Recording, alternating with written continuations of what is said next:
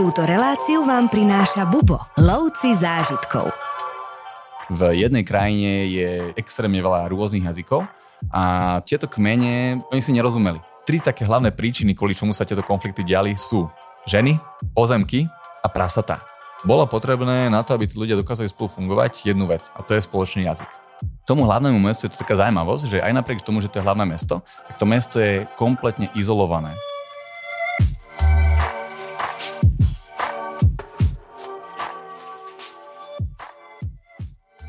Dnešné rozprávanie bude aj pre mňa ako keby nové, pretože sa mi sem podarilo dotiahnuť kolegu, s ktorým sa už 3 mesiace nevieme dohodnúť a dnes sa nám to konečne podarilo. Marek Meluch, vitaj. Ahoj, zdravím vás, aj teba.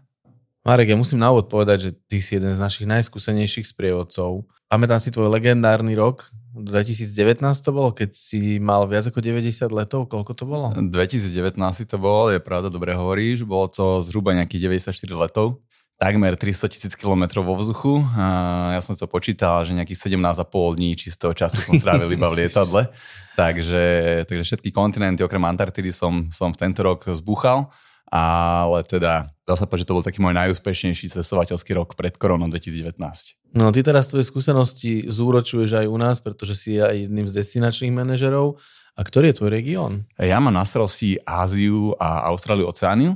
V podstate je tam, je tam viacero krajín, e, tá centrálna Ázia, juhovýchodná Ázia, e, zároveň Japonsko, e, plus teda Indonézia, Austrália, Oceánia, ktorá je teda veľmi moja obľúbená, dá sa povedať, že patrí medzi moje také najväčšie špecialitky, alebo že rád mám tento región. No, predbehol som, alebo to som sa chcel aj spýtať, že či máš k nemu aj nejaký špeciálny vzťah. Hej, hej, akože Austrália, Oceánia, dá sa povedať, že od malička bol môj taký vysnený región no a samozrejme, že až cez Bubo som sa dostal tak ďaleko, ako je teda Austrália, Oceánia.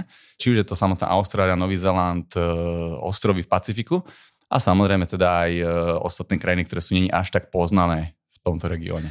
No a toto je región, do ktorého dneska aj spolu zavítame a povieme si niečo o Papue Novej Guinei. Skús mi tak dať na úvod také tvoje prvé pocity, keď sa povie Papua Nová Guinea, čo ťa napadne, čo sa ti vybaví a aké máš zážitky alebo spomienky. Táto krajina je pre mňa veľmi unikátna. Už keď som malý chlapec, tak som rád pozeral dokumentárne filmy a keď tam boli presne nejaké kmene z Papuinovej Ginei alebo teda rôzne nejaké poznatky, tak ešte to bola taká veľká neznáma, nevidel som, že čo to je.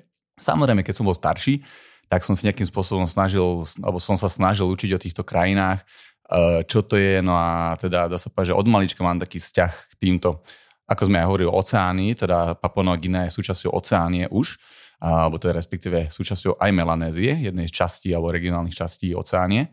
No a keď sa povie teda Papua Nová tak čo to vo mne, mm, čo mi to hovorí, čo to vo mne indikuje, tak to sú práve tie kmene. Tie kmene, ktoré si myslím, že sú všetci vidieť, e, respektíve je to taká veľká neznáma tohto sveta, aj pre, dá sa povedať, že veľmi cestovaných ľudí alebo veľkých cestovateľov. Je to taký skalp cestovateľský, by som mm-hmm. povedal. No a Určite. práve preto aj pre mňa to, alebo bola tá krajina, stále je samozrejme, aj keď som tam teda už bol viackrát, ale teda je to veľkým, veľkým splneným snom a, a vždycky, keď mám možnosť do tejto krajiny sa vrátiť, tak je to, dá sa povedať, že taký top cestovateľský zážitok. Čiže nie je to len jednorazový skalp, ale za každým, keď sa tam vráti, vždy je to, vždy je to nový skalp. Ako keby. Je to presne, že taký nový skalp. no je tam toho toľko, čo vidieť, že naozaj to sa asi nedá obsiahnuť jednou, dvoma, troma návštevami. Jednou návštevou sa to nedá, pretože uh, ty, prečo ideš na Papunovú Gineu, tak sú to práve tie kmene, ako som už spomínal. A keď by som mohol dať taký krátky úvod do tejto krajiny, že, že čo to vlastne je, kde sa to nachádza, lebo možno pre nás, cestovateľov, je to také, že áno, aj keď sme tam niektorí neboli, vieme, kde sa to nachádza, v akom to regióne. Ale celkom Nová Guinea je krajina rozdelená alebo nachádzajúca sa na ostrove Nová Guinea. Je to druhý najväčší ostrov na svete. Práve na tomto ostrove sa nachádzajú dve krajiny, a to je Papua, ktorá je teda indonéska časť, a taktiež aj Papua Nová Guinea, ktorá sa nachádza teda na východnej časti Novej Guinei. Eh, možno niektorí si myslia, že Papua Nová Guinea, že to je iba ostrov, že to je všetko, čo je. Ale práve samozrejme tá centrálna alebo vnútrozemská Papua Nová Guinea je taká najrozmanitejšia, najpestrejšia, by som povedal. Mm-hmm. Či mhm. už ľuďmi teda hlavne, ale aj zvieratami. Ale není to všetko. Na Papuinovej Guinei sa nachádza viac než 600 ostrovov, hlavne v Bismarckovom mori, ktoré sa nachádzajú na východe a, a severe krajiny. Takže táto krajina je veľmi unikátna a aj skrz to, že sa sem málo cestuje, respektíve ľudia k nej nemajú vybudovaný nejaký vzťah, by som povedal, niekedy sa aj boja, pretože ako sa veľakrát spomínalo, tak e, aj sa hovorilo v médiách, dlhoročne historicky, aj to bola teda pravda samozrejme, tak bola to krajina ľudožrutov a kanibalov. Mm-hmm. Takže dodnes ľudia majú zafixované to alebo zaužívané si myslia, že keď pôjdu do tejto krajiny, tak že ich tu zožerú, že ich tu e, zabijú, že ich že tu sa vrátia zožratí proste. Že, že sa vrátia zožratí presne, alebo sa vrátia oskalpovaní. Není to pravda. Táto krajina sa zmenila a dá sa povedať, že už v tých 50. rokoch 20. storočia oficiálne, údajne, uh, skončil kanibalizmus. To si oni medzi sebou tie kmene nejakým spôsobom dohodli, alebo ako, ako ho ukončili? To ukončenie toho kanibalizmu dá sa povedať, že prebiehlo dlhé roky, pretože jedni z takých prvých moreplavcov, alebo respektíve objaviteľov, tak e, boli to práve Briti, e, aj Nemci, a uh-huh. teda potom neskôr aj Austrálčania pod správou Britov tak uh, oni sa snažili nejakým spôsobom... Uh, nebyť zjedený. Nebyť zjedený. nebyť zjedený a nejakým spôsobom sem posielali misionárov uh-huh. a rôznych ľudí, ktorí ich učili, dá sa povedať, takej pre nás možno sociálnej, sociálnemu uh-huh. správaniu. Ano. No a odstupom času samozrejme neš, nešlo to. Nešlo to dlhé roky, uh, mali svoje tradície, mali svoje viery, medzi ktoré teda hlavne patrí animizmus. Dá sa povedať, že doteraz stále ešte uh, aktuálna viera na Papuje mm-hmm. Novej Guinei, aj keď teda už uh, predominantne je táto krajina kresťanská, ale to je len skrz to, že to bolo kvázi austrálska kolónia, respektíve mm-hmm. Austráliu mala, mala kedysi na starosti. No a práve tí misionári, dá sa povedať, že tak pozdvihli nejakým spôsobom to, uh, ten sociálny život, že tí ľudia sa naučili nebyť kanibalmi, aj keď ten kanibalizmus je to strašne silné slovo, by som povedal, pretože keď sa povie Papunová Guinea, tak každý si predstaví kanibalizmus, že každý jeden tam jedol každého. Není to pravda. Bolo zo pár kmeňov, ktorí reálne mali v klietkach ľudí na to, aby si ich pripravili. A k tomu ešte poviem potom neskôr také zaujímavosti, že čo sa týka eh, kolonizácie a, a misionárov a zjediných misionárov a ospravedlní sa týmto daným krajinám. No a Takže dá sa povedať, že v tých 50. rokoch 20. storočia to bolo také, že aj tá ústava štátu, aj v podstate to bolo pod Austráliou, alebo teda pod správou Austrálii a v 73. sa, sa dohodli, no 1973 sa dohodli krajiny, že bude to ako keby autonómny štát, aj keď teda tú samostatnú nezávislosť dostali až o dva roky neskôr v 1975, kedy mali normálne svoj úrad, parlament, vládu a dá sa povedať, že tí ľudia sa nejakým spôsobom začali viacej a viacej civilizovať. Takže mm, ja sám osobne si myslím, že ešte by sa našli kmene, kde by sme toto možno niekde videli praktizovať. Pravda je však taká, že uh, bol som tam viackrát a reálne sú to extrémne milí ľudia, nenároční, turizmom nepoškvrnení a celkovo tá ich radosť v očiach, keď uvidia turistu, v podstate oni to ani neberú nejako, že wow, turista. Slinky. Už, mi, už im tečú slinky a presne tak už sú tí ľudia fakt takí, že vedia o tom svete, chcú sa posunúť ďalej a nie je to ako, ako kedysi. Zase si ma trošku predbehol, lebo som sa presne opýtať, že či sa tam dajú nájsť ešte aj kmene, ktoré dajme tomu neprišli do styku s uh, civilizáciou našou, alebo ktoré možno nevedia o vonkajšom svete, alebo ktoré ešte jedia ľudí.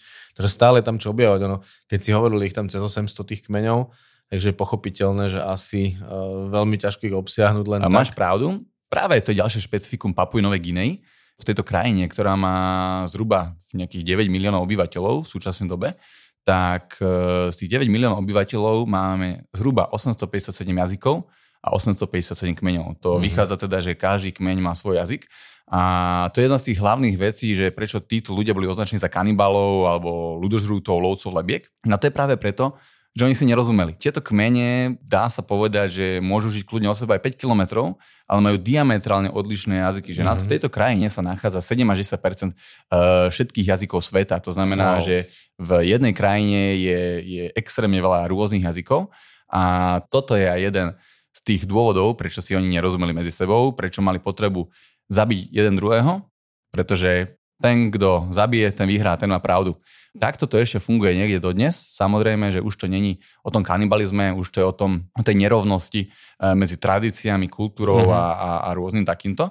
Ale teda by som odpovedal aj na, tvoju, na tvoju otázku, že, že stále tá krajina je ešte neprebádaná, pretože aj napriek tomu, že nie je nejaká extrémne obrovská, ako poviem, poviem príklad Austrália, tak stále tá nedostupnosť tej krajiny, dá sa páčiť, zahalená do rúška tajomstva, a to je práve kvôli tomu, že tie regióny Vysočiny, eh, či už je to Južná Vysočina, alebo teda severná časť eh, Sepiku, kde sú rôzne močiare a, a, a takéto oblasti, tak stále ešte neprebádaná, respektíve aj keď prebádaná je, tak e, málo kedy sa stane, že ten turista tam zavíta len tak. Ako Luboš Fellner hovorí, že posledný raj na zemi? Áno, toto je, toto je Lubošové tvrdenie. Má pravdu, musím povedať, že má pravdu. Tí turisti alebo tí ľudia, ktorí dojdú na, do Papuinovej Guinei, tak e, presne do, doletia do hlavného mesta Port Moresby, ktoré je, aj sa tvrdí, že to je jedno z najnebezpečnejších miest na svete, je, že veľká kriminalita. Mne sa to tak nezdalo. Samozrejme, treba byť ostražitý, treba si dať pozor, ale ty keď sa presunieš ďalej, čiže to Hagen, alebo to Goroka, alebo to sú potom práve tie posledné ráje sveta, ako sú napríklad Nová, Nové Írsko a Nová Británia, tak túto človek zistí, že povie si, keď tam doletí, že wow, že to, to som ešte ani v živote nepočul, nie je to ešte, že videl. A takže, takže áno, dá no sa dobre, to ale, posledný raj. Ale povedz mi toto, ako môže mať krajina s 857 jazykmi no. a s 857 kmeňmi hlavné mesto? Ako, ako sa to dá? To je presne to, že táto krajina bola kedysi rozdelená, teda dá sa povedať, na začiatku 9. storočia medzi Britov a Nemcov. Samozrejme, bol to potom neskôr aj kvôli e, počas prvej svetovej vojny kedy mm. ten sever krajiny bol nemecký a ten spodok krajiny bol spojencov. Briti a Američania tuto sídlili. Neskôr, keď už Austrália bola súčasťou Commonwealthu, tak e, Austria dostala pod správu túto krajinu, Papunovú Gineu a kvázi dá sa povedať, že sa o ňu starala. Ale teda existuje tam tak, že tých 850 kmeňov vie, že existuje nejaká centrálna, nazvime to vláda, alebo centrálna moc nad tým. Väčšina nad áno, väčšina áno, mm-hmm. aj keď napriek tomu, že má hlavné mesto, uh, tak to hlavné mesto je malé, zhruba 13% celkovej populácie z tých 9 miliónov mm-hmm. žije v tom mhm. hlavnom meste a zhruba ďalších tých 87% je takej, že rurálnej oblasti, alebo teda tej vidieckej oblasti, mm-hmm. ktorá je roztrúsená či už po celej krajine, mnohokrát nedostupnej, alebo po ďalších ostrovoch tomu hlavnému mestu je to taká zaujímavosť, že aj napriek tomu, že to je hlavné mesto, tak to mesto je kompletne izolované.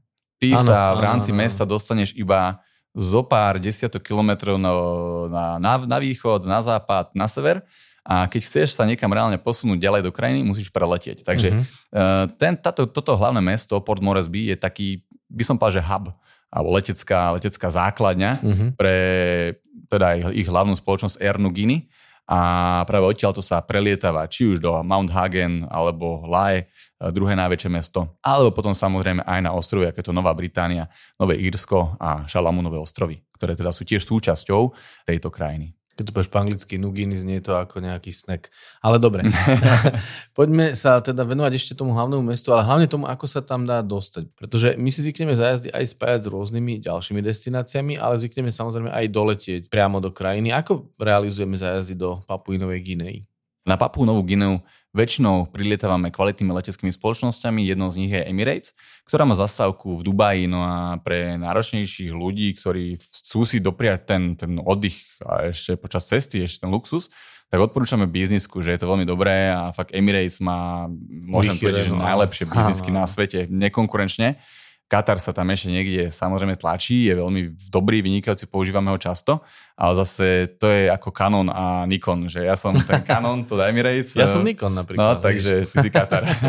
a ja som Katar? Takže... Nie, nie, ja som Emirates, lebo som Nikon a ty si Katar, lebo si Canon. Á, dobre, dobre, akože Emirates je topka. Pre mňa? O, Nikon, áno.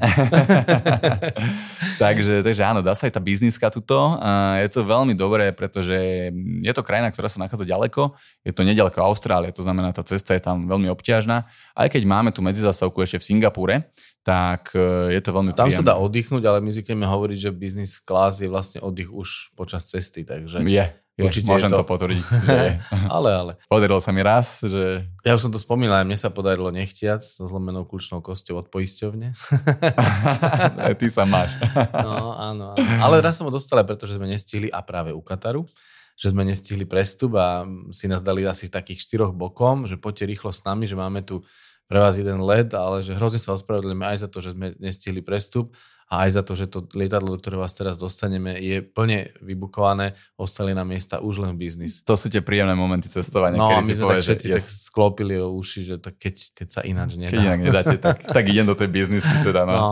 A teda presne potvrdzujem, že my ja som sa tedy vracal domov a pristali sme vo Viedni a ja som mal rozpozeraný film, víno na tom pultíku, na tom stoliku a oni prišli, že pristávame, že nie, ešte nie.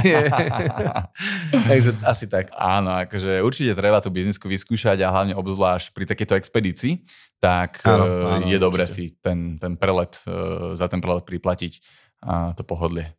No a ešte len doplniť, že po zástavke v Singapúre prelietame už na samotnú Papu Novú Gineu a tam využívame Singapore Airlines. Áno, väčšinou, väčšinou práve zo Singapuru je tam priama linka Singapore Airlines, ktorá ide teda Singapur Port Moresby. Uh, zhruba nejakým 6 hodinovým letom, ak si dobre pamätám.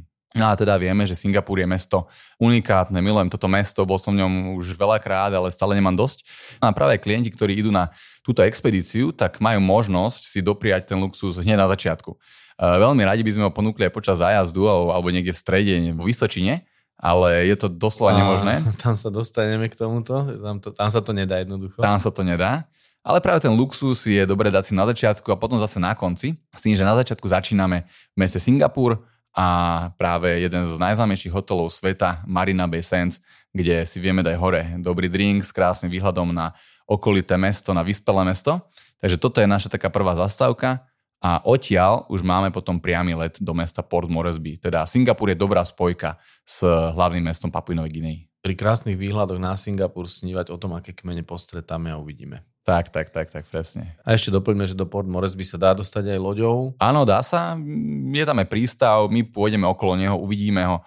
To znamená, že, že dá sa aj loďou, aj letecky. Dobre, skôr než si povieme o tej chabej infraštruktúre, ktorú si už naznačil tým, že vlastne mesto je izolované, Povedzme si ešte, čo potrebujeme pred vycestovaním do Papuinovej Ginei, v akom vzťahu sme s touto krajinou? Do Papinovej Ginei, keď cestujeme, tak máme vízovú povinnosť, áno, ale v tomto prípade je to veľmi jednoduché, veľmi, veľ, veľmi easy by som povedal, kvôli tomu, že ty doletíš, ukážeš pas si zo Slovenska, dajú ti normálne papierové víza, sú na 30 dní, ak sa nemýlim, e, takže je to úplne, že jednoduché, pokiaľ by sa chceli spracovať niekde na, na doloch zlata alebo, alebo ropných vrtoch, tak potrebuješ biznis víza, ktoré stoja zhruba nejakých 500 eur, ale reálne v rámci turizmu je to veľmi otvorené. Takže, takže toto je v podstate to, čo človek potrebuje mať platný pas s platnosťou dlhšou ako 6 mesiacov No a... Po návrate, takto. Tak po návrate, po návrate, áno. A to je v podstate všetko. Dobre, poďme si povedať niečo o tej infraštruktúre. Keď teda vieme, že je tam veľmi komplikovaná doprava, veľmi zlé cesty, plné výmolov, ale zase veľmi scenerické, ako sa presúvame takouto krajinou, treba my počas nášho zájazdu? Hovoríš dobre, tie cesty sú zdevastované, sú zlé a samozrejme hlavné mesto Port Moresby, ktorý je, ako už som spomínal, základňa, tak odtiaľ väčšinou prelietávame či už do stredu e, Papuinovej Guinei, väčšinou do mesta Hagen, ktoré je také, takou začiatočnou cestou pre každého cestovateľa, ktorý dojde do tohto mesta, do tejto krajiny. A tie letiská sú OK. Mm, čo je takou najväčšou nevýhodou tejto krajiny, tak to je to, že sa nachádza v ohnivom trojuholníku, kde sú časté zemetrasenia. A ja keď som tam bol v 2018, tak e, som tiež prelietaval do mesta Hagen a mal som odtiaľ preletieť do mesta Tari, ktoré je v, vysoko v horách vo výške viac než 4000 metrov nad morom tak e, bohužiaľ dva mesiace predtým, alebo mesiac, teraz si presne nepamätám, bolo zemetrasenie a celé to letisko bolo zničené. Takže aj tie cesty, ktoré sú tu, sú v zlom stave, tak nie je to len to, že tá správa tu nefunguje, alebo že ľudia sa to nestarajú dosť často im práve nepomáha tá príroda, ktorá, ktorá im to tu ničí a hlavne teda to zemetrasenie, alebo tie zemetrasenia, ktoré sú tu veľmi na častej báze. Takže my sa väčšinou prepravujeme autami, samozrejme aj letecky medzi tými hlavnými mestami, ale už keď sme, povedzme, v strede Vysočiny alebo v južnej Vysočine, ktorá je teda ako samostatný región, provincia, tak e, tam už potom medzi mestami chodíme autom. Aj za tými kmeňami chodíme autami. Spomínaš viackrát miestne prelety, takže toto tam funguje dobre, áno, tie prelety? Áno, áno. Air New Guinea, čo sme už teda sa smiali na tom. Takže áno, lety fungujú, lety fungujú dobre. Um, nemohol by som povedať úplne, že vždycky spolahlivo, lebo nie vždycky tu všetko funguje tak, ako má, ale za tie doterajšie skúsenosti, čo mám, tak vždycky sme sa dopravili z bodu A do bodu B, z bodu B do bodu C, z bodu C do bodu B a takto všetkých 857. A, áno. nie, nie, nie. Takže, takže áno, letecká doprava funguje. Dobre, už sme sa obtreli o naozaj, že nie je veľkú možnosť dobre sa ubytovať alebo luxusne sa ubytovať. Poďme si o tomto niečo povedať, lebo to zaujíma väčšinu klientov, že ako budú bývať, v akých podmienkach a tuto nie je moc s tým, čo robiť. Tak povedz úprimne, ako toto vyzerá. No, ubytovanie to je taká kapitola sama o sebe na Papuinovej Gineji, a, ale zase, na druhú stranu, doletíme do mesta, a do hlavného mesta a keď chceme, tak tam nájdeme extrémny luxus. zase tie hotely, Áno. ktoré sú tam, není ich tam veľa, ich tam zo pár, tak dá sa práve toto je to miesto, kde ten luxus v rámci hotelov alebo teda ubytovania môžeme uloviť. Keď už preletíme do Južnej Vysočiny alebo respektíve teda do, do centra mm, krajiny, s ubytovaním to je veľmi ťažké. Tie hotely sú, oni sa označujú, že trojhviezdičkové, ale sú to trópy, to znamená, že je to veľmi jednoduché. Tí ľudia sú jednoduchí, to ubytovanie je jednoduché, recepcia, všetci sú tam jednoduchí, takže netreba od tejto krajiny čakať niečo, že tá krajina bude šlapať ako presne v Singapúre, kde máme tú prvú zastávku. To ubytovanie veľakrát máme tam jednoduchú izbu, ten paplón, matras tam vždycky je. Tie hotely, ktoré sú tam, podliehajú aj vlhkosti, aj tej slnečnej erózii, aj poveternostným podmienkam, mm-hmm. veľa dažďom, pretože dažde sú tam, dá sa povedať, že na každodennom poriadku. Takže keď si predstavíme tie, tie hotely, v akých podmienkach sa nachádzajú a sme tam, tak si povieme, že sme radi, že tu je toto. Ja si dovolím tvrdiť, že toto všetko je uhol pohľadu, pretože byť v takejto krajine a mať aspoň aké také ubytovanie musí byť úplný zážitok. Je, je, je, určite je. Takže aj napriek tomu, že to je jednoduché, tak stále sme radi, že máme toto. Samozrejme, spávame väčšinou v tých najlepších ubytovaniach, aké na našej ceste máme, mm-hmm. aj, aj my sa to snažíme, lebo ten hotel má nejaký štandard, ale je taký ošumelý, takže není to, není to hambou povedať, že, že v tejto krajine si človek keď si chce dopriať ten luxus, tak musí to spraviť v hlavnom meste, lebo už keď dojde do toho, e, do tej krajiny, do toho vnútrozemia, tak ten najväčší luxus, čo je, tak to sú práve tí ľudia, tá, tá nepoznanosť tejto krajiny a, a v podstate tie hotely sú len takou malou, mm, dá sa povedať, že smietkou toho, ktorá nám môže vôbec na tomto, alebo v tejto krajine vadiť. Teoreticky by ti ešte mohli vadiť aj dažde, ktoré si naznačil, ktoré si spomenul, že sú tam relatívne časté. Poďme sa povenovať počasiu, lebo to je asi druhá vec, ktorá najčastejšie klientov zaujíma a to je téma, že kedy vycestovať do krajiny, o ktorú majú záujem. Ako by si priblížil nejaké obdobia, e, nejaké Mhm. mm-hmm. vhodné mesiace, nevhodné mesiace, ako vyzerá taký prierez počasia? Ja by som to nenazval, nenazval možno, že nevhodné uh, obdobie alebo nevhodné počasie. To počasie, keďže sa nachádzame na tropoch, je to kvázi rovník, tak uh, to počasie je veľmi nepredvídateľné a jak sa hovorí po anglicky, že easy come, easy go, rýchlo dojde, rýchlo odíde, tak to platí aj túto celoročne. Samozrejme sú tu obdobie dažďov, obdobia sucha, aj keď to sucho tu reálne nikdy není, pretože nachádzame sa v džungli, sú to tropické dažďové pralesy, ktoré sú bujné, sú živé a, a, a vlhké, že človek toto tam chce presne vidieť. No ale ak sa teda rátame v tom najlepšom období, že kedy vycestovať, tak je to práve to leto. Jún, júl, respektíve mm. júl, august, september. Ale mm, to počasie je rôzne, pretože Nová Guinea, respektíve Papua Nová Guinea, je hornatá krajina, kde najväčší vrch má Mount Wilhelm, má 4509 metrov nad morom a mnoho ľudí by ani to nepovedalo, že na takéto krajiny, kde sa zoberie taká vysoká hora, ktorá je o, o viac než tisíc metrov výškových, vyššie ako, ako Gerlach, a teda ešte viacej samozrejme. No a, a práve tým, že táto, uh, táto krajina je rozdelená takým, takým horským chrbtom, ktorý teda pretína tú krajinu v strede, tak máme tu rôzne oblasti. Na juhu je akorát obdobie sucha, kvázi sucha, a tak na severe je obdobie dažďov. Takže, takže tie podmienky a to počasie je tu fakt, že nevyspytateľné v celej krajine. A také najlepšie obdobie na cestovanie, jak už som spomínal, je ten august, september. Mnohokrát to není iba kvôli tomu počasiu, ale aj kvôli tým festivalom, ktoré sa tu v tomto období dejú. K tomu sa dostaneme samozrejme, ale poďme sa ešte povenovať tomu, že keď tam teda je takéto premenlivé počasie, zvykneme sa baviť o batožine, pokiaľ sú nejaké dobré typy, rady alebo niečo, čo nezabudnúť, čo je dobre si zobrať, aby to ten človek nemusel zháňať, aby mu to nechybalo počas jeho pobytu. Máš nejaké skúsenosti s tým, čo by si si doma určite nenechal? K tomuto zájazdu, čo by som si nenechal doma, tak to je určite kvalitné oblečenie. Uh, nič nejaké hrubé, samozrejme treba aj dlhšie veci, pretože keďže sa budeme nachádzať vo Vysočine, ktorá je väčšinou že 2500 metrov nad morom, tak večer tam býva chladno. Takže Mhm. mm-hmm. treba si zobrať aj dlhšie veci, aj napriek tomu, že sa nachádzame v tropoch na rovníku, tak môže byť dokonca v Papuinovej Guinei chladno. Respektíve je to jedna z mála krajín v rovníkovi, kde môže snežiť. Mm-hmm. Hovorím, že sneží, ale môže snežiť na, na, na vrchu Mount Wil- Wilhelm. Tam samozrejme nejdeme, ale čo si teda určite treba zobrať, tak sú aj dobré trekové topánky, ktoré vydržia aj vlhkosť, aj nejaké blato a takéto veci. Je to predsa expedičnejší zájazd. Je to aj zájazd, presne tak, Áno. zakopneš hoci čo a tá obu musí byť pevná, tvrdá. Samozrejme aj prievzdušná, zároveň nepremokavá, lebo fakt, jak sme sa bavili, tak... Tie to máš na nohách celý deň, takže tak, tak, tak, tak, tak. A samozrejme, čo je dôležitejšie ako, ako mať nohy v pohode, Presne tak. nohy zdravé, takže to chceme mať. No a samozrejme teda okrem aj krátkých vecí, treba si zobrať hlavne teda na večer uh, dlhšie rukávy, dlhšie gate.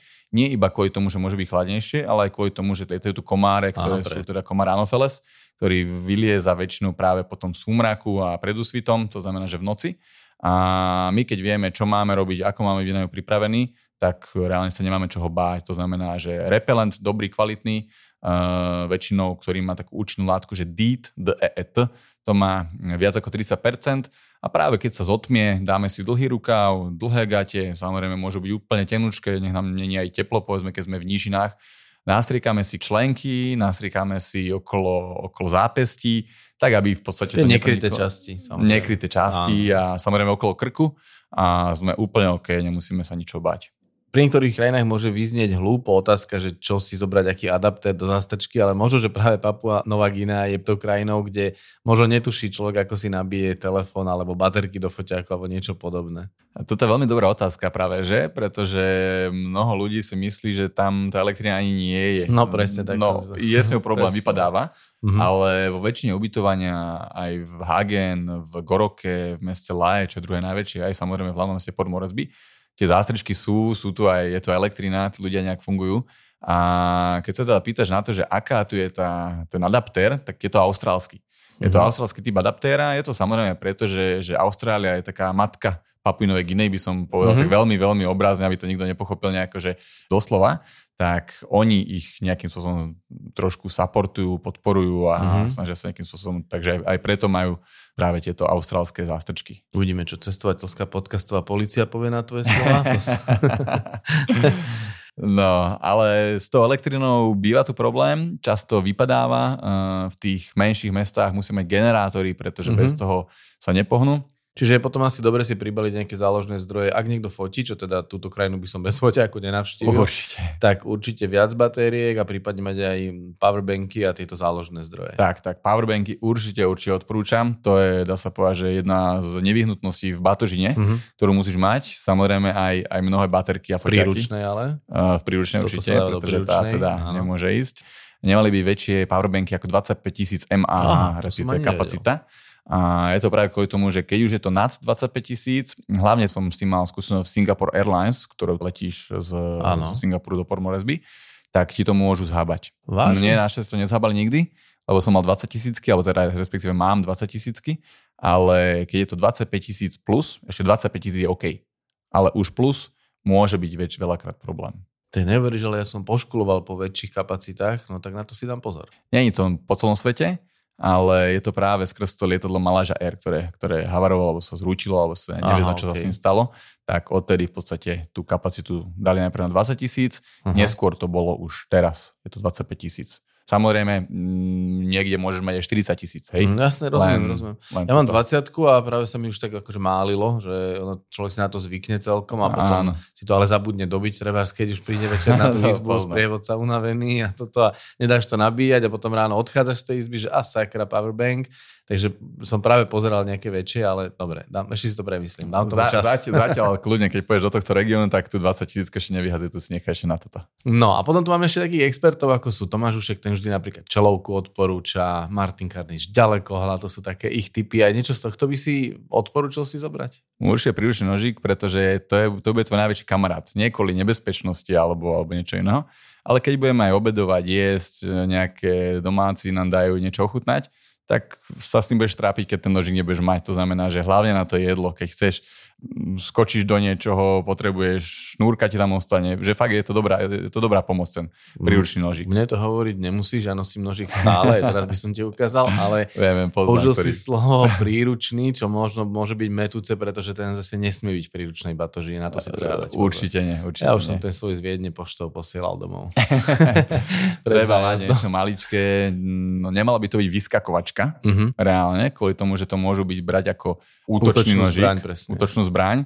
Samozrejme, každý nožík je nebezpečný, ale teda, aby sme to vedeli my, že aj na hraniciach, keby sa náhodou pýtali, že otvárajú batožinu, že prečo to máš, tak je to hlavne kvôli tomu, že ideš na expedíciu, ty ten nožík potrebuješ na jedlo, na hoci čo, Takže je to dobrá pomôcka v tej krajine, Určite. pretože ideš na expedíciu a ten nožík sa ti hodí na všetko. A samozrejme aj čelovka, ako Tomáš povedal Hušek, je to veľmi dobrá vec, lebo už skrz tie generátory večer je tma, vypne sa svetlo Presne, a presne ty, tam som mieril. to je tvoja jediná. Martin Karnič zase rád hovorí, že ďalekohľad je super, keď si napríklad v takejto exotike a sú tam rôzne živočíchy, tak vieš si ich nablízko vychutnať, že pozrieš si detaily. Určite áno. E, V tomto prípade, mm, ak by som mal dostupnú batožinu, že 20 kg, 30 kg, ktorú si môžem zobrať zo sebou na expedíciu, že, že mám niekoho, kto mi ju nosí, tak zoberiem ďalekohľad na 100%. V tomto prípade tie lety, tie, tie vnútroštátne lety sú limitované na 15 kg a nemôžeš si brať na expedíciu kvázi zbytočné veci. Ten ďalekohľad by bol veľmi, veľmi dobrá vec. A hlavne kvôli tomu, že Papua Nová Guinea je špecická hlavne v jednej veci a to je vtáctvo. Uh-huh. Že ty to vtáctvo tam chceš vidieť a preto aj tá vlajka, ktorú majú, tak práve na tej vlajke majú svoj, na svojho národného vtáka, čo je Rajka Ragi. Je to krásny uh, bird of paradise, alebo teda uh, Rajský vták. rajský vták, alebo teda Rajka. A práve aj známy dokumentarista David Attenborough patrí medzi fanúšikov tejto krajiny kvôli tomu, že veľakrát tu bol navštíviť e, práve vtáctvo, ktoré tu je, dá sa povedať, z tých najrôznorodejších aké môžu na svete byť. Uh-huh. Ešte sa možno opýtam, odporúčil by si sa zbaliť do ruksaku alebo skôr cestovnej tašky, že asi sa vyhnúť možno škrupinovým kufrom? Mm, škrupinovým určite. Práve v tejto krajine potrebuješ mať niečo, čo si dáš na ramena, čo vieš preniesť, takže určite dobrý a kvalitný cestovateľský batoh. Batoh, Uh, mhm. batoh určite. Áno. Samozrejme môžeme mať aj e, batožinu klasickú. Uh, väčšinou odporúčam takú tú soft shellovú, čo nie je úplne tá, tá tvrdá, Áno. ale ten batoh ťa podrží. Uh-huh. Samozrejme je dobré, aby bol nepremokavý, dobre Áno. bol akoby vystúžený. Toto je najlepší spôsob, kedy človek e, má tú batožinu OK. Uh-huh. Čo možno nejaké suveníry, na čo by si si v tej batožine, aj keď teda sa snažíme zbaliť sa na ľahko, ale na čo by si si tam predsa len nechal ešte miesto, čo by si si odtiaľ priniesol, alebo čo si si ty odtiaľ priniesol. Tak e, na toto si určite každý musí nájsť miesto. No, veď práve. a to sú práve zaujímavé masky. Keď ideš na Papunovú Gineu, mm, spravil by si tú najhoršiu možnú vec, že odídeš odtiaľ s prázdnymi rukami a treba si odtiaľ určite zobrať nejakú masku, nejakú drevenú masku z kmeňa. Tých kmeňov, ako sme spomínali, sú stovky a máš možnosť kúpiť si v niektorom z týchto kmeňov, tak oni vždy spravia také malé obchodíky, keď tam dojdeš, tak e, nejaký, nejaký pekný suvenír. Či už náramky samozrejme, Uh-huh. ale pre mňa také najvzácnejšie, čo z tejto krajiny mám, tak to je drevená maska z kmeňa Alkena, Uh-huh. aj z ich dediny, takže, takže určite toto. Oni tieto masky využívajú iba ako suveníry, alebo aj na nejaké rituálne účely? Či si vieš kúpiť autentickú, kde odporúčam aj dávať pozor, minule akurát Tomáš Hušek rozprával o tom, že niekedy je dobre sa možno vyvarovať maskám, ktoré boli práve používané, alebo či sú to práve masky určené pre turistov, čo sú samozrejme už len suveníry. Tie masky, ktoré boli používané, by som ani ja nekupoval, aj keď mne povedali, že nebola používaná, tu, čo mám ja doma a zatiaľ mi teda ešte bic nezhorel. A takže stále zatiaľ- sa usmievaš, vyzeráš byť hej. Zatiaľ stále mám, a, ale presne, toto je úplná pravda, že maska, ktorá bola kedysi používaná pri rôznych rituáloch, pretože aj tu sa diali, dejú, budú diať, ťažko povedať, nikto to nevie vidieť úplne do hĺbky, rituály, ktoré boli spojené aj s vúdu, aj s tým animizmom a tým Mhm. pádom s nejakými čarami. Ale tie masky v podstate oni vyrábajú aj pre turistov. Nie je to doslova, že turisticky vyrobený objekt. Mhm. Je to u nich vystruhané. To, že už oni dneska tú tradíciu nedodržiavajú tak ako predtým, to je viac než isté.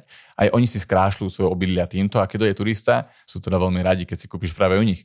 Pretože tie masky sú mm, pestrofarebné, sú rôzne a Autentické veľmi. autentické a hlavne každý kmeň má inú masku. No veď práve, že tam je tá autenticita práve. Rady na cesty, prehliadky miest a originálne blogy z pera najcestovanejších Slovákov. Každý deň nový blog nájdeš v cestovateľskom denníku Bubo. Klikni na bubo.sk lomítko blog.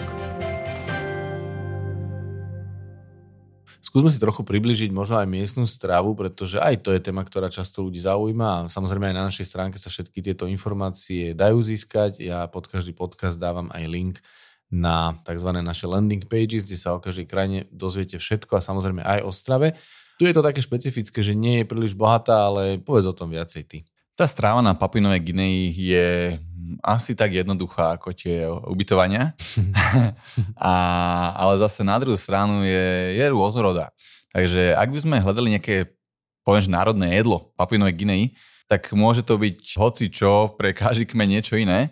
Ale ak by sme to tak zjednotili, tak je to možno práve maniok. To je v podstate taký kvázi zemia, ktorý sa robí na rôzne spôsoby. Ale skôr ako národné jedlo by som pozvil spôsob prípravy, ktorý sa dá povedať, že to je medzi, medzinárodné. A to je práve mumu. Uh, mumu je taká ako keby kvázi pec, je to v podstate vyhlbíš dieru v zemi, dáš tam kamene, zapálíš ich, rozhorúčiš ich uh-huh. a ty väčšinou takto pripravuješ jedlo. To znamená, že to jedlo môže spočívať v kurčatách, prasatách, rôzne banány, samozrejme sú to palmy ságo, respektíve uh-huh. Cikaz japonský, ktorý sa teda využíva k, k potravinárstve tuto. Taktiež sú to také hľuzoviny, ako je napríklad jam, alebo maniok teda sa taktiež. Mm-hmm. Takže to je taká hlavná, dá sa povedať, že zložka stravy. Um, strava tu nepatrí medzi gurmánske špeciality a ak by hľadal niekto nejakú myšlenskú reštauráciu v miestnych kmeňoch, tak asi natrafí um, na, na inú špecialitu. Ale, ale teda zase aj napriek tomu môžem povedať, že, že sú to chutné jedlá, čo je najväčší aj nechcem to nazvať, že problém, je to proste naturálna krajina, nemajú korenia, nemajú sol, nemajú korenie, nemajú čili. Mm-hmm. Uh, čili ak, tak väčšinou veľmi, veľmi málo. A to znamená, že všetko je také nedochutené. Keď ti spravia toto mumu, že na 6 hodín, väčšinou sa to robí tak, že zakopú tie rozručené kamene, predtým ako to začnú robiť, tak pripravia si banánové listy alebo listy z palm, rozpravia také rôzne vrstvy, kde dajú či už manioky, zemiaky, mm-hmm. sladké zemiaky, batáty, nejaké teda tie, tie plody z palmy sago, mm-hmm. kúra. To kúra väčšinou je ošklbané bez peria, ale kebyže ho poriadne ideš odperiť, ale ak by som to povedal, tak by si ešte tak za dve hrste toho nazbieral. Takže veľakrát sa môže stať, že, že to perie práve zhorí pod tým, pod tým teplom tam, že ono to nehorí priamo, zohrieva mm-hmm. sa si kamene a potom ono sa celé sa to zabalí do banánového listu Zahrabe sa to a pod tým teplom sa to vlastne teplne upraví a je, je to chutné. To znamená, že ja keď som raz bol u nášho lokálneho partnera v dedinke Hagen, tak práve týmto sa nám chceli nejakým spôsobom odďačiť za tú ich návštevu, že sme ich navštívili, že nám spravili mumu. Uh-huh. A mhm. oni to museli vedieť už dopredu, kvôli tomu, že my keď sme došli do tej dediny, tak to mumu akurát bolo hotové, takže 6 hodín predtým, Aha. ako sme my tam došli, wow. tak to museli začať robiť a bolo to fakt unikátne. Nepoviem, že dobré, ale celkovo, keď sa, keď sa pozrieš na tých ľudí, jak, ako radosťou ti to dávajú, jak sa tešia, jak sa pozrieš na teba, keď to ty otváraš a ješ, to sú rozbolieš ako kinderko, zážitky. Tak je to neskutočný zážitok. Určite, a, určite. a aj keby, že tam ješ hlinu, tak ti to chutí skrz to, že ak si šťastný, že vôbec môžeš medzi takými ľuďmi byť. Čiže dobre si pribaliť možno aj malú solničku, keby si tú hlinu, aby si ujedol aspoň nosom. Určite, to je ináč e, vec, ktorá ja vždycky, vždycky všade nosím so sebou. Fakt? To ja a nie. To je, to je chili, to je korenie a sol. To dobre. mám vždycky so sebou a veľakrát sa mi už aj stalo, že keď o, toto je nejaké, nejaké bez chuti, a neboj sa, sprievodca je pripravený. No, takže, tak mám takže nový vždycky, typ do batožiny. takže určite je to dobrá vec. Už budem spomínať nielen Tomáša Ušeka, Martina Karniša, ale aj Mareka Melucha. Solnička, korenička a čili. To treba mať vždy so sebou, lebo presne si to dochutíš podľa svojej chuti a hlavne v tejto krajine. Raz možno urobíme podcast iba o batožine a zavoláme všetkých sprievodcov a každý povie svoj tajný trik. A vyskladáme to batožinu bude, snov. To bude, to bude na nový blog toto. Je, dobre, dobre.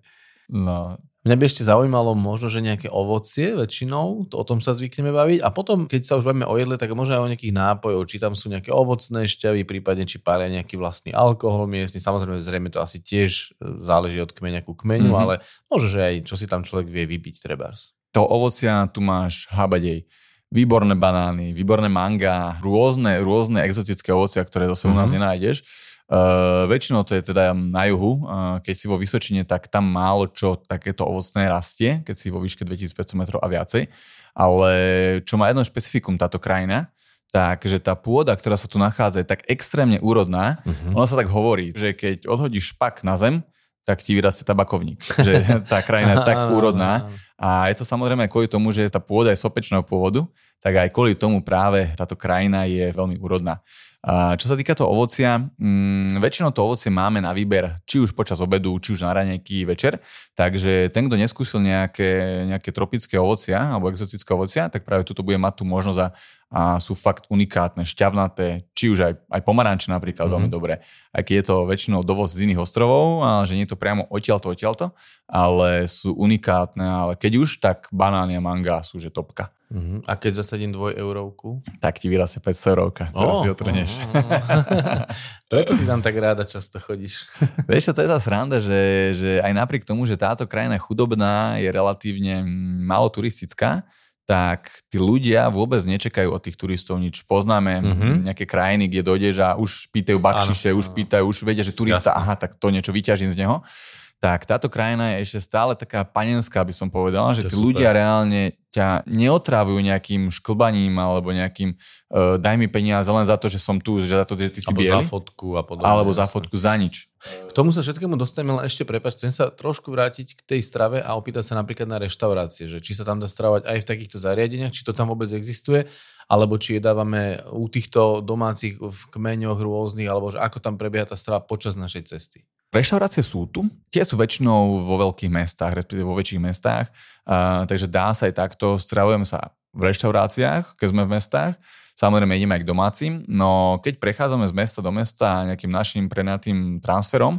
tak dosť často zastavujeme práve v miestnych kmeňoch, alebo máme svojho kuchára, ktorý nám uvarí mm-hmm. niečo. Takže máme viacero možností. Samozrejme, keďže sme lovci zážitkov, tak vždy sa snažíme tu aj stravu nejak obmieniať, aby sme vyskúšali aj to tradičné, aj to na miestne pomery luxusné, aj to domáce, takže Určite. chceme vyskúšať čo najviac. No my sme aj lovci gurmanských zážitkov, samozrejme. Jednoznačne. Ešte by som sa možno spýtal poslednú otázku, a to sú kávičkári, čajičkári. V tomto prípade kávičkári si dojdú na svoje čajičkári taktiež, ale nie až tak ako kávičkári, pretože ako som už spomínal s tou pôdou, že, že hodíš špák a vyrastie tabakovník, eh, v tomto prípade to platí aj o káve. Že, hodíš že... kávu a vyrastie ti čajovník. Eh, tá káva, ktorá sa tu dopestuje, je, hovoria, že jedna z najlepších na svete. Mm-hmm. Sú tu veľké aj čajové, aj kávové plantáže uh, kde sa aj my vieme pozrieť. Je to hlavne mesto Goroka pred mestom Laje. Je to taká veľká nížina ako keby, ale respektíve začína tam nížina, ktorá je na úpetí hôr a je to, je to krásne miesto, kde sú, môžem povedať, že z Austrálie a Oceány, ako celko regiónu na našej zemi, tak e, práve Papunová Guinea patrí medzi tie top, kde vieš kávu zohnať, ktorá je kvalitná. No dobre, ale chcem sa ešte opýtať, keď si spomínal, že od teba nikto nepýta peniaze, tak aké peniaze tu fungujú, aká je tu mena, keď je tu toľko kmeňov a podobne, že ako, ako tu funguje finančný systém, platby, či tu vôbec využije človek kartu, mobil a takéto veci. Ich miestna mena je kina kina, sú ich peniaze, sú to, že majú veľmi pekné peniaze s takým pekným vojenským motivom pochádzajúcej z prvej svetovej vojny, z druhej svetovej vojny. No a tieto peniaze, ak by si chcel teda vedieť, že ekvivalent, tak 1 e, euro je zhruba 4 kina. To znamená, že tá mena je celkom stabilná, dá sa povedať, že aj silná mm-hmm. na ich mhm. miestne pomery. Taká jedna zaujímavosť celej tejto meny, že čo je to kina. Počul si niekedy o tom? Alebo Nie, nie, nie. Je to v podstate mušla. Je to mhm. mušla, platidlo, ktoré kedysi fungovalo na Papuinovej Guinei. A tie mušle boli aj veľké, mnohokrát práve tieto mušle môžu mať ešte starí náčelníci. Už viem, už viem, už viem. Tak e, to, sú, to je to hlavné platidlo, ktoré samozrejme odstupom času sa stalo, že to je teda mena, ktorá má svoje papierové peniaze, svoje mince, o papierové, hm, plastové peniaze, keďže sú kúsok Austrálie. Austrálien dal také dobré vnúknutie, že prečo mať papierové peniaze, ktoré sa rozkladajú, uh, tak budeme aj plastové peniaze, čo samozrejme pri tejto vlhkosti a, a tropoch to všetci ocenia, že tie uh-huh. peniaze sú nezničiteľné, by som povedal. Takže kina je ich základné platidlo, no a pochádza to z čias, kedy ešte ľudia platili mušlami a dokonca mušlami sa ešte niekde na ostrovoch platí stále. Uh-huh. No a kde sa k tejto mene dá dostať? Je dobre si ju vymeniť po prilete, alebo si ju vieš vybrať aj z bankomatu treba, alebo, alebo v nejakých zmenárniach, ako sa k tejto mene dostať? To je dobrá otázka, pretože mnohokrát, keď ľudia cestujú do Papuinovej Giny, tak sa pýtajú práve na to, že ako sa dostanem k miestnej mene. Mm-hmm. Stačia mi tam doláre, potrebujem miestnu menu? Áno, doláre vieš použiť, ale nie je to dobre používať. Vždycky je lepšie zameniť si za miestnu menu. V Európe, u nás na Slovensku, hm, nedostaneš sa nikde ku Papunovej kine. Takže najlepšie čo, zameniť si priamo na letisku.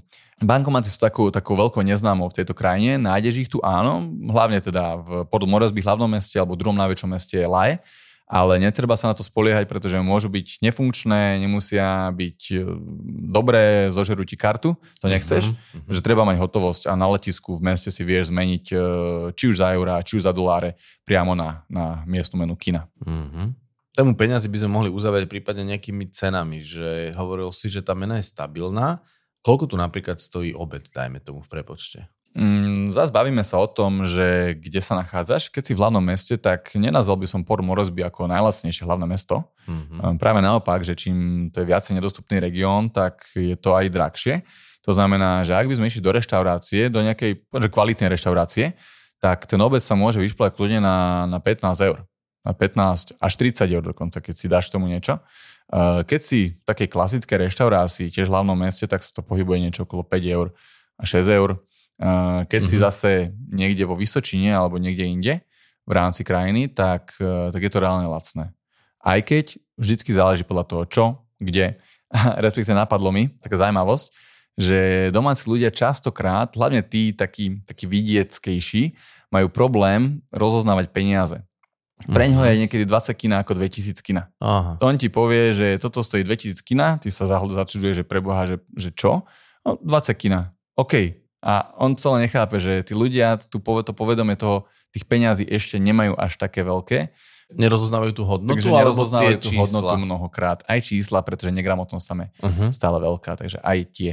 Ale samozrejme, ak sa teda ešte, aby som išiel späť k tej otázke, že, že koľko to zhruba stojí, tak nie je to lacná krajina.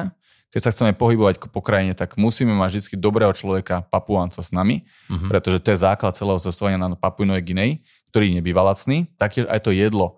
Keďže je to nedostupné, alebo teda je to relatívne nedostupná komodita, hlavne teda vo vnútrozemskej časti krajiny, tak e, není tiež najlacnejšie, ale, ale dokážeme sa prestravovať uh. jednoducho. Samozrejme, ak by sme za to, čo zaplatíme tu, dostali jedlo tam, tak nie sme spokojní, ale, ale zase na tie miestne pomery je to veľmi mm-hmm. OK. Super.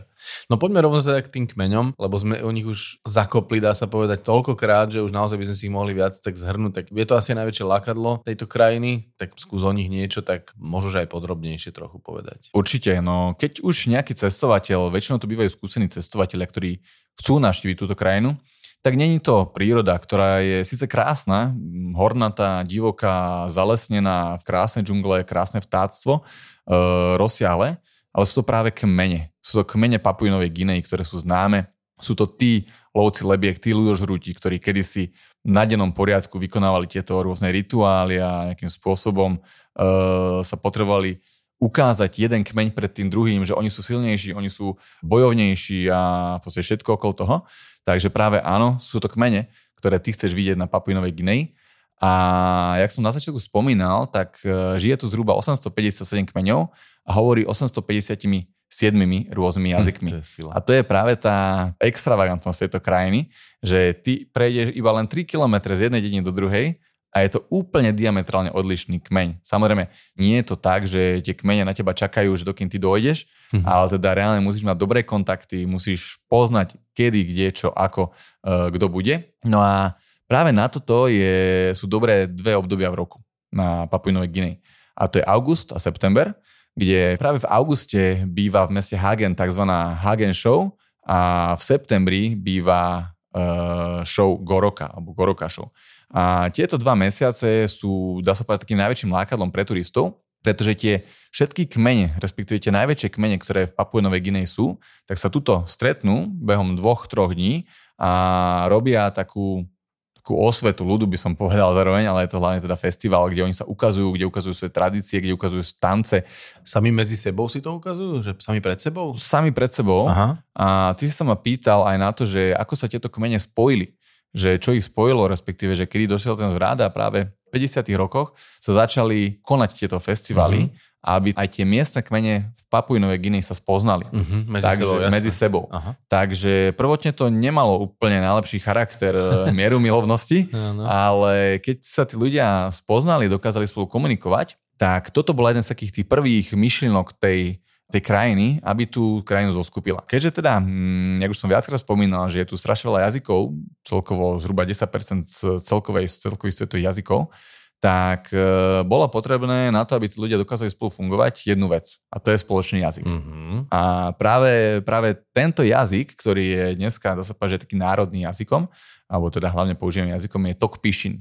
Čo, čo je možno také smiešne, keď to prvýkrát počuješ, a samozrejme angličtina je úradným jazykom, tento tok píšin je taktiež úradným jazykom. A potom... Tok, čoho? Tok, tok píšin, ja ti to vysvetlím. Dobre. A tretím jazykom najpoužívanejší je hirimotu. Mm. Uh, Motu je najväčší kmeň v Papuinovej Gineji v súčasnosti a práve Motu je aj jazyk. Uh, týmto jazykom však nehovorí každý. Práve tento jazyk Tok Pishin, tak uh, to je ten najpoužívanejší jazyk. A keďže, keďže Papua Nová Guinea pozostáva z extrémne veľa kmeňov, boli tu teda aj Nemci, boli tu aj Briti, tak vytvorili tzv. kreolskú angličtinu. A doslova tok Pishin znamená, že talk, ako tok, lebo oni, keď si sa s ním bavíš, tak to presne tak aj znie. A Pishin je akože pidgin, čo je, dá sa povedať, taká kreolská jednoduchá forma angličtiny. Mm-hmm. A tá angličtina je zmiešaná zo slov nemčiny, angličtiny, rôznych kmeňov, Aha. z tohto hirimotu, uh, holandštiny, a rôznych, v podstate dá sa povedať tých misionárov, ktorí tu boli kedysi, tak uh, tento jazyk spojili, takže vznikol jazyk Tok Pishin, takže, takže ono to je doslova, že hovorí jednoducho. Uh-huh. Hovorí jednoducho a týmto jazykom rozpráva, dá sa povedať, že takých 80% populácie, aj keď každý rozpráva lámavo, ale rozumejú si aspoň niečo. Uh-huh. Takže aj ty ako úplne like, že nepoznáš tento jazyk, dojdeš tam a, a počuješ niečo, že ti ten človek splieta, potom tam zachytíš anglické slovíčko, Aha. potom zase nevieš nič, že vieš si to trošku ako keby domysleť, že čo ten človek od teba chce a to je práve tá kreolská angličina. Aby som to vysvetlil, že čo to je že kreolská angličina, tak to je, to je mix viacerých jednoduchých slov, iba nie teda iba z angličtiny, ale aj z iných jazykov, zmiešaná do ich kmeňového alebo kmeňovej formy rozprávania aby si dokázali rozumieť. A práve mm. tento jazyk Tok Píšin zapričnil to, že tie kmene už nejakým spôsobom dokázali nadviazať, nadviazať komunikáciu. Mm-hmm. Zrazu jediným cieľom, ktorý oni mali, tak nebola iba, nebol iba boj, alebo teda nejaká, nejaká odplata za niečo. Už dokázali aj komunikovať. Pretože predtým z historického hľadiska to bolo väčšinou tak, že um, ty si jeden náčelník, ja som druhý náčelník, tvoj jeden človek mi ukradne prasa, Áno a môj druhý človek ťa za to zabije. A mal pravdu. A tým to hasne. Takže neboli tam žiadne, prečo si mi ukradol prasa, lebo som si nevedel som, že je tvoje. Tuto proste sa stalo niečo a ten, kto toho druhého zabil, tak mal pravdu. Práve tri také hlavné príčiny, kvôli čomu sa tieto konflikty diali, sú ženy, klasicky, pozemky a prasata. To znamená, že keď niekto niekomu ukradol znásilnú ženu, tak samozrejme tá druhá dedina došla a väčšinou si to s nimi vyjasnila uh-huh. ručne, stručne. Keď ty si si ako iný náčelník nárokoval na nejaký pozemok, ktorý nepatril tebe, ale patril druhej osade, zároveň aj nejakému kmeňu, tak samozrejme začal spor. A taktiež prasatá. Prasatá sú veľmi zácnou, by som to nazval, že až komoditou dokonca, mm-hmm. kvôli tomu, že, že oni sa tu jedia často, ale zase iba keď je nejaký rituál, ceremónia, oslava. Sviatok, áno. Ale zároveň aj nejaký, že pohreb, nejaké také pietné vyjadrenie, animizmu možno taktiež. Takže práve tieto tri veci sú hlavným konfliktom, kedy sa tí ľudia byli, kedy sa povedzme, že aj nejakým spôsobom znepriatelili. No a jak sme si už viackrát spomínali, že krajina kanibalizmu, krajina ľudožrutov, tak práve tá nevedomosť toho jazyka bola zapričená v tom, že oni si nerozumeli, nevedeli čo, no. tak museli nejakým spôsobom jednať inak. Prečo aj keď sa ma niektorí ľudia pýtajú, že, že kanibalizmus, že čo to teda, ako oni ich jedli, alebo že, že prečo ich jedli, tak e, zase sa vrátime tomu, že ja som silný náčelník, ty si silný náčelník a teraz vieš, že ja ťa ohrozujem a nejakým spôsobom ťa, idem ťa napadnúť, ale ty máš silnejší, môžeš zabijete ma. Tak spravíš to, že zješ mi mozog a zješ mm-hmm. mi mhm. srdce. Mm, okay. A je to kvôli tomu, že zješ moje myšlienky, moju, moju, môj intelekt, ktorý sa pretaví do teba a zároveň môjim srdcom zješ moju silu, ktorá sa taktiež pretaví do teba. Tam nešlo vyslovene o to, že á, mám chuť na človeka, tak si ho dám, že čo si dám k nemu, dám si nejakú, nejakú, nejakú papričku alebo nejaký banán alebo niečo také. Áno. Tam išlo vyslovene v 99% prípadoch o to, že oni zobrali silu tomu človeku uh-huh. a zároveň aj verili tomu, že ten, tá forma toho, tej sily a toho intelektu sa pretaví do teba. To znamená, no, ale že... ja som načelník Nikon a ty si načelník Canon a ja by som ťa nechcel jesť. Ja som načelník Nikon a mne to stačí. Kebyže si to vtedy aj, tí, aj tí domáci načelníci tak povedia, tak bolo by to milé. Je to o tom, že keď si ľudia nerozumejú a nevedia komunikovať, tak vznikajú konflikty. To je asi a, dodnes, to, dodnes bolo, to bolo zakorenené v tomto áno. celý čas. No a presne, ako som spomínal, že on vlastne od teba zobral tú moc, mm-hmm. tú silu a nemohlo sa stať, že by ťa zjedol napríklad ten, ten druhý Aha. lebo v podstate by to zobral on. Takže... Čiže nebolo to, že sa tam v kotli varili ruky, nohy s mrkvičkou a všelijakými vňaťkami, ale proste bolo to cielené, cielená konzumácia cielená. To je to, čomu by som sa tiež za chvíľku dostal, ale ďakujem, že, že si to teda takto už načrtol hneď. tak e, sú niektoré kmene známe, respektíve boli niektoré kmene známe, už teraz vieme teda, že ten kanibalizmus tu nefunguje.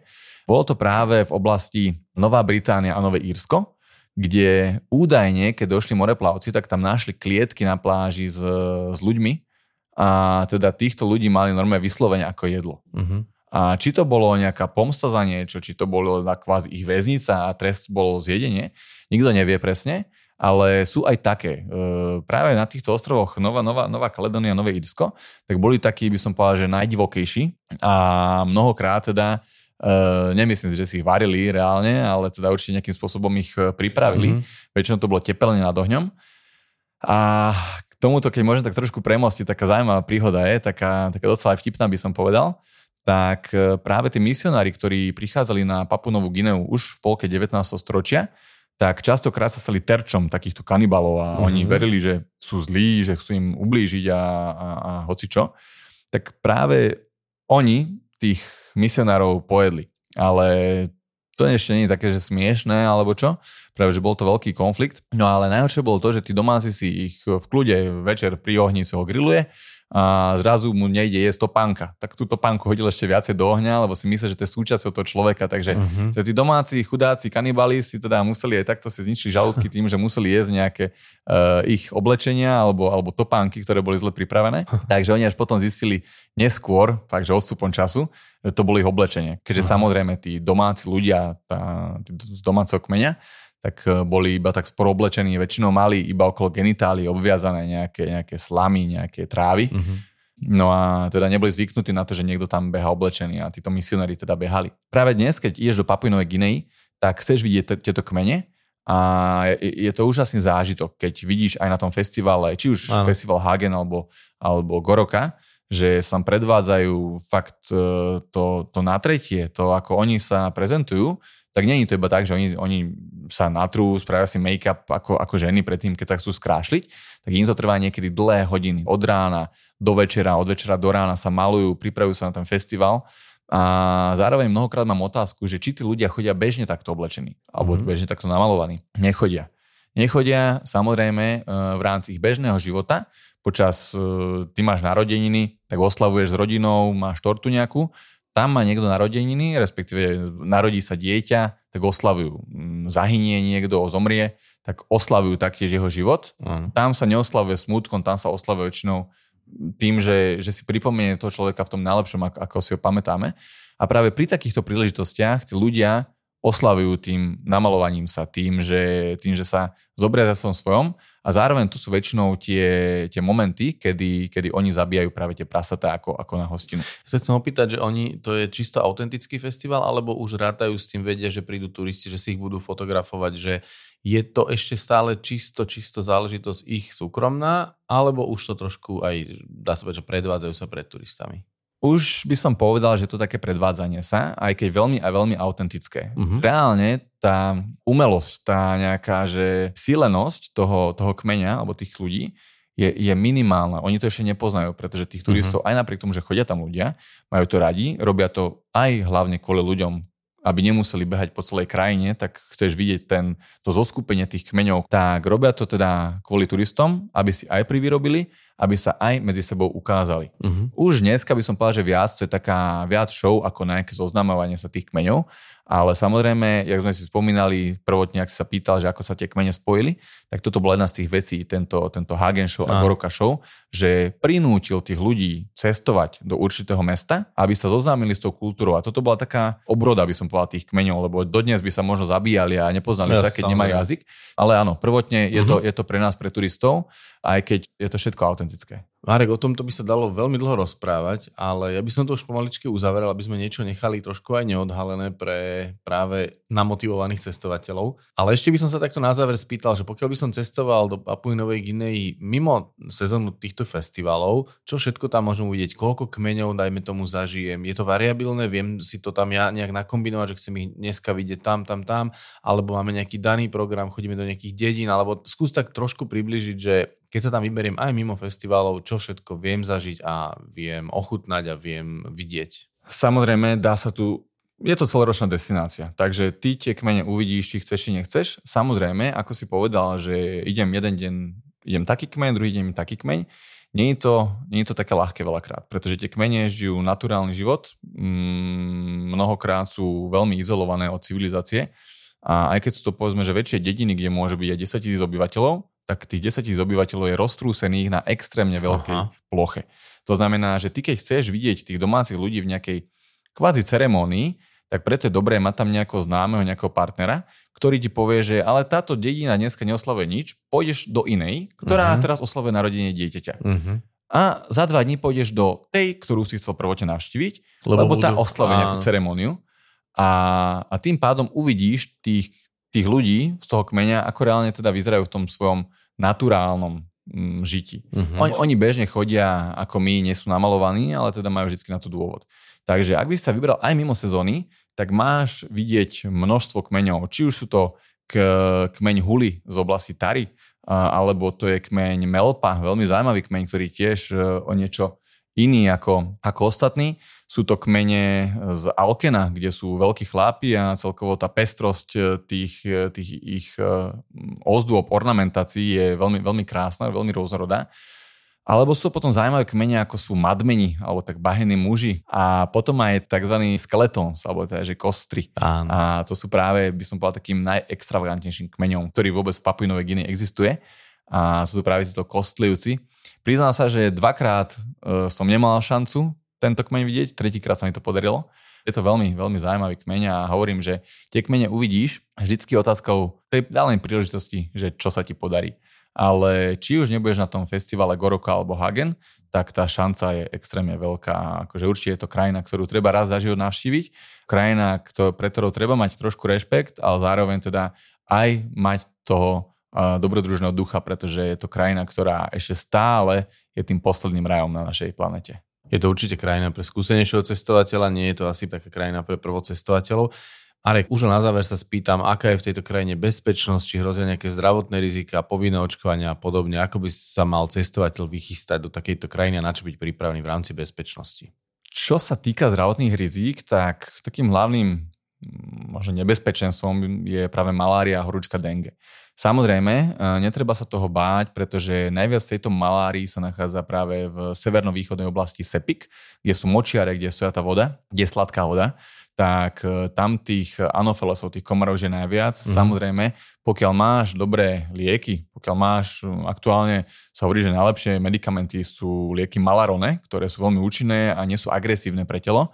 Malarone tak... odporúčame aj v afrických krajinách, o tom často áno, Áno, áno, áno, presne. Je to najlepšia prevencia. Určite. Aktuálne môžem povedať, že aj keď som bol v tejto, tejto krajine, tak som mal vždy Malarone za sebou mm, nemalo mi nikdy nič. Aj sa mi stalo, že ma doštípali komáre. Mm-hmm. Stále som tu, nemal som nič. Dokonca odporúčam, uh. že pokiaľ niekto nechce brať antimalárika ako prevenciu, tak keď sa objavia prvé príznaky, ktoré väčšinou sú ako chrípka, tak okamžite nasadiť liečbu a potom ten priebeh je oveľa, oveľa jednoduchší. Ale hovorím, že bol som tu viackrát a tie oblasti, ktoré sú také najnavštevovanejšie, nie sú postihnuté to malárou až tak. Samozrejme, mm. nachádza sa v celej krajine. No dobré, a taká tá bezpečnosť, čo sa určite každému vybaví, keď sa povie, že kmene a Papua Nová Guinea a 800 kmeňov. Proste bezpečnosť taká, že pohyb po krajine. Ja sa teraz vyberiem a pôjdem sa len tak prejsť niekde do džungle alebo spôjdem do nejakej dedinky, tak pochopiteľne každého túto doma napadne, že to neprežije. To nie je úplne pravda. To nie je úplne pravda kvôli tomu, že áno, tá krajina sa nedá považovať za najbezpečnejšie krajiny sveta, ani najnebezpečnejšie krajiny sveta. Rozhodne, čo sa týka hlavného mesta, tak je označené jedno z najnebezpečnejších hlavných miest, najviac kriminality, ale keď si tam, tak reálne nemáš ten pocit, pretože ty nejdeš v noci do tmavých uličiek, no, alebo nejdeš tam sám, máš tam vždy niekoho, to znamená, ty ako turista máš veľkú imunitu, by som povedal, pretože uh, tí ľudia vedia, že ty tam donášaš peniaze, aj keď nie sú takí, že daj mi peniaze, daj mi peniaze. Oni, oni si ťa vážia reálne. A na druhej strane a nie si ten predmet, ktorý ich živí a tým pádom mm, nedojdeš do nejakého konfliktu vyslovene. Samozrejme, také najviac, by som povedal, že najväčšie konflikty môžu byť práve v tom hlavnom meste Port Moresby, kde ty nestravíš dlhú dobu. Väčšinou spravíš si prehliadku, ktorá je, ktorá je OK, treba to vidieť, je to pekné mesto e, na miestne pomery a potom sa ty presunieš do Vysočiny. Z tejto Vysočiny sa ty pohybuješ e, už medzi kmeňmi, ktorí sú už dneska civilizovaní, aj keď sa môže stať stále dodnes, aj mne sa raz stalo, že som išiel počas kmeňového boja v rôznych dedinkách, mm-hmm. ale ako turisti sme nemali žiadny problém, jedine to bol odstupom času to bol najlepší zážitok toho zájazdu samotného. Mm-hmm. A samozrejme, sám by si nemal chodiť úplne, že nikde. Je to, ako to spomíname pri každej krajine, že zdravý rozum a v takomto prípade, ako je táto krajina, aj nejaký dobrý miestny sprievodca, počúvať to je, rady a počúvať rady našich sprievodcov. To je základ. Treba mať dobrého partnera. Určite miestneho a tým pádom sme úplne že v bezpečí a, a vieme pochodiť celú krajinu od, od hlavného mesta cez Hagen, Vysočinu až potom cez krásnu nížinatú oblasť v okolí Goroka a Laje. Ty si sa dneska obliekol tematicky, máš tričko Austrália, kam sa najbližšie chystáš? Uh, najbližšie sa chystám uh, teraz súkromne, pôjdem smer Pacifik opäť, takže respektíve po dlhej dobe, takže sa chystám na Mikronéziu, Marshallové ostrovy, Havaj a takýto trošku odlahlejší kus našej planety. Takže si zase 3-4 mesiace počkám, kým ťa dostane k mikrofónu. Dúfam, že už, už častejšie teraz. Dobre, Marek, nechajme zvyšok trošku zahalený tajomstvom, aby si to cestovatelia prešli sami a prípadne keď sa vrátiš z svojich ďalších ciest, tak sa porozprávame o nejakej ďalšej krajine, ktorú si navštívil. Budem veľmi rád a dúfam, že sa budem s tebou spodeliť o ďalšie zážitky z takýchto nie až tak dostupných krajín, ktoré ja teda obľúbujem veľmi, veľmi rád. Budem sa tešiť.